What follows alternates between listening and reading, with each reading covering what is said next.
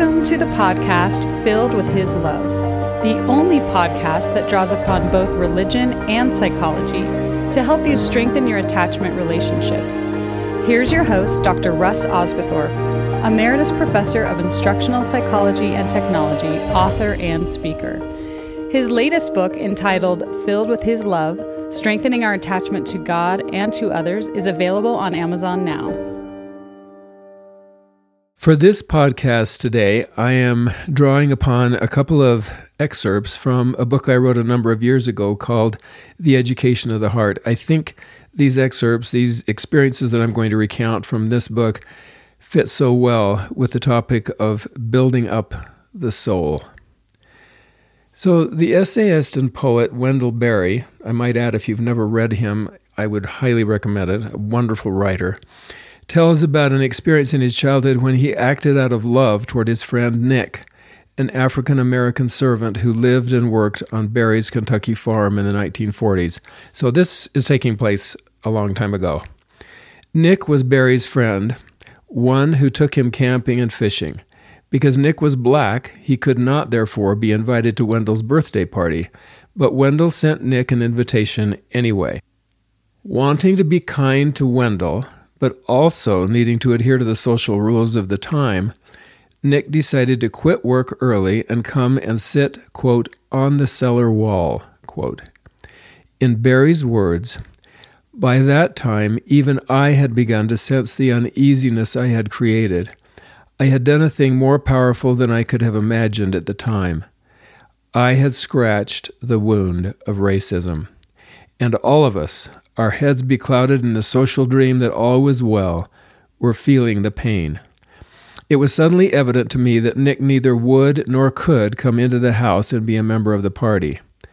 My grandmother, to her credit, allowed me to follow my instincts in dealing with the situation, and I did. I went out and spent the time of the party sitting on the cellar wall with Nick.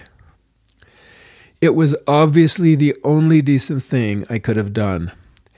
If I had thought of it in moral terms, I would have had to see it as my duty. But I didn't. I didn't think of it in moral terms at all. I did simply what I preferred to do. If Nick had no place at my party, then I would have no place there either. My place would be where he was. The cellar wall became the place of a definitive enactment of our friendship, in which, by the grace of a child's honesty and man's simple hearted generosity, we transcended our appointed roles. I like the thought of the two of us sitting out there in the sunny afternoon, eating ice cream and cake, with all my family and my presence in there in the house without me. I was full of a sense of loyalty and love that clarified me to myself as nothing ever had before. It was a time I would like to live again. When we act out of love, we clarify ourselves to ourselves. We come to know who we really are, what really matters, and how important attachments are. So, this was a time Berry wanted to recapture because it was a time, I believe, when he experienced his own, what I call the education of the heart. He discovered something inside himself that he hadn't known was there, and he had acted on it. He was learning what we all must learn to want to do what we ought to do. Although he could not have articulated it at the time, his question of the heart centered on the whys of racism, and when he scratched the surface, he began to answer his own question, at least in part. If the rules of racism meant that Nick could not come inside, then Berry would go outside to be with him.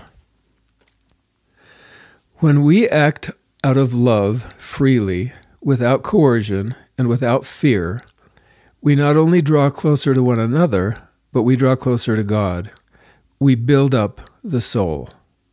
Berry did not consciously intend to build up Nick's soul, but by acting out of love, that is exactly what he did. Berry said he would never forget that day, but I'm sure Nick would have said the same thing. he would never forget it either. Berry did more than show a little friendship. He made sure Nick knew that Berry thought he was much more important than the party going on inside his home. So we build up each other's soul even when we don't intend to do it, simply by acting out of love. And we can build up the soul of another at any age. Berry and Nick were young boys at the time. But I also remember an experience when someone built up my soul. While teaching at BYU, I took a professional leave for a semester to study with a colleague in France. The professor who helped me, he helped me make all the arrangements for our stay. His name was Michel de Beauvais, a very French name and a very French person, I might add. He helped us find housing and kind of watched over us while we were in Paris. He was a mentor, a friend, someone I will never forget. He was not a member of our church, but he treated us as if we had known each other forever. Before traveling to Paris with my family, I made an exploratory visit to make sure everything would be in order for our longer stay. During that week, Michel showed me around and helped me become acquainted with those I'd be working with. One day, he escorted me on a tour of several educational institutions in Paris.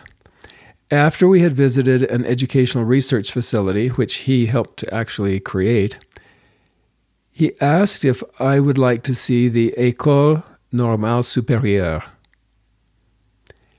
I told him that I would enjoy seeing the school, but that I would be happy to see it on my own since he had already spent so much time with me that day. He insisted that he personally introduce me to the school. As we approached the gate, a guard allowed us to enter through a back walkway because the school was closed for spring vacation. The building itself was square, surrounding an open courtyard with a traditional fountain in the center. Again, a very French looking place. Michel invited me to sit with him on a bench just in front of the fountain. The wind was blowing, so the water from the fountain would throw a gentle spray our way from time to time. I could sense immediately that the school meant more to him than the research institution we had previously visited, even though he had helped create that institution. The École Normale Supérieure was not just another French educational establishment. It was his school. He described how he had been one of 30 applicants out of 1,000 to be admitted when he was finishing his studies at the Lycée over 50 years earlier. But that as soon as he began at the school, he was called to serve in the French resistance during World War II. Rather than spending his first year at the school, he spent it as an undercover soldier in the Swiss Alps trying to repel the Germans. He further explained that this was the school of many of the modern political leaders of France and that Sartre had taught there before gaining recognition as a renowned philosopher, proponent of existentialism. In the space of half an hour, this man had shared something of French military history and educational history, as well as something of himself with me. When we come to know someone else more fully, we come to a deeper understanding of our own reason for being. Earlier that same day, sensing my need to master French educational terms, Michel had begun keeping a list of words with definitions in French so that I could better understand the lecture sessions we were attending. Anytime we went through a door, he motioned for me to pass first. He noticed that I did not have a warm enough coat. So he brought one of his coats to me and insisted that I use it while I was in Paris. One morning, when we went for our petit déjeuner, our breakfast, at the local bakery shop, he complimented the woman at the cash register on the quality of her croissant rolls. These were spontaneous acts on his part. They were his natural responses to those around him. During the week I spent with him, I learned much about the French educational system, but I learned even more about what it means to be educated. Thinking back on that experience in Paris, I can't help comparing it with Wendell Berry, sitting with Nick on the fence. Berry was, in one sense, taking care of Nick, making sure he knew that Berry was watching out for him. Likewise, Michel, sitting with me on that bench in that courtyard, was doing the same thing. He surely had other things he could have been doing, but he chose to spend his day making sure I felt comfortable in a city I'd never lived in before. He was building up my soul, just as Berry was building up Nick's soul. And the miracle of building up another's soul is that your soul is always built up at the same time. When we exert ourselves to see through the other's eyes, when we place their needs before our own, we begin to see things more clearly ourselves, and we may reprioritize our own needs. Attachments to friends and mentors are important, and so we should do all we can, do whatever we can, every day that we can, to befriend and to mentor those in our circle of acquaintance. I hope you will find some new ways to reach out to others as Berry reached out to Nick or as Michel reached out to me.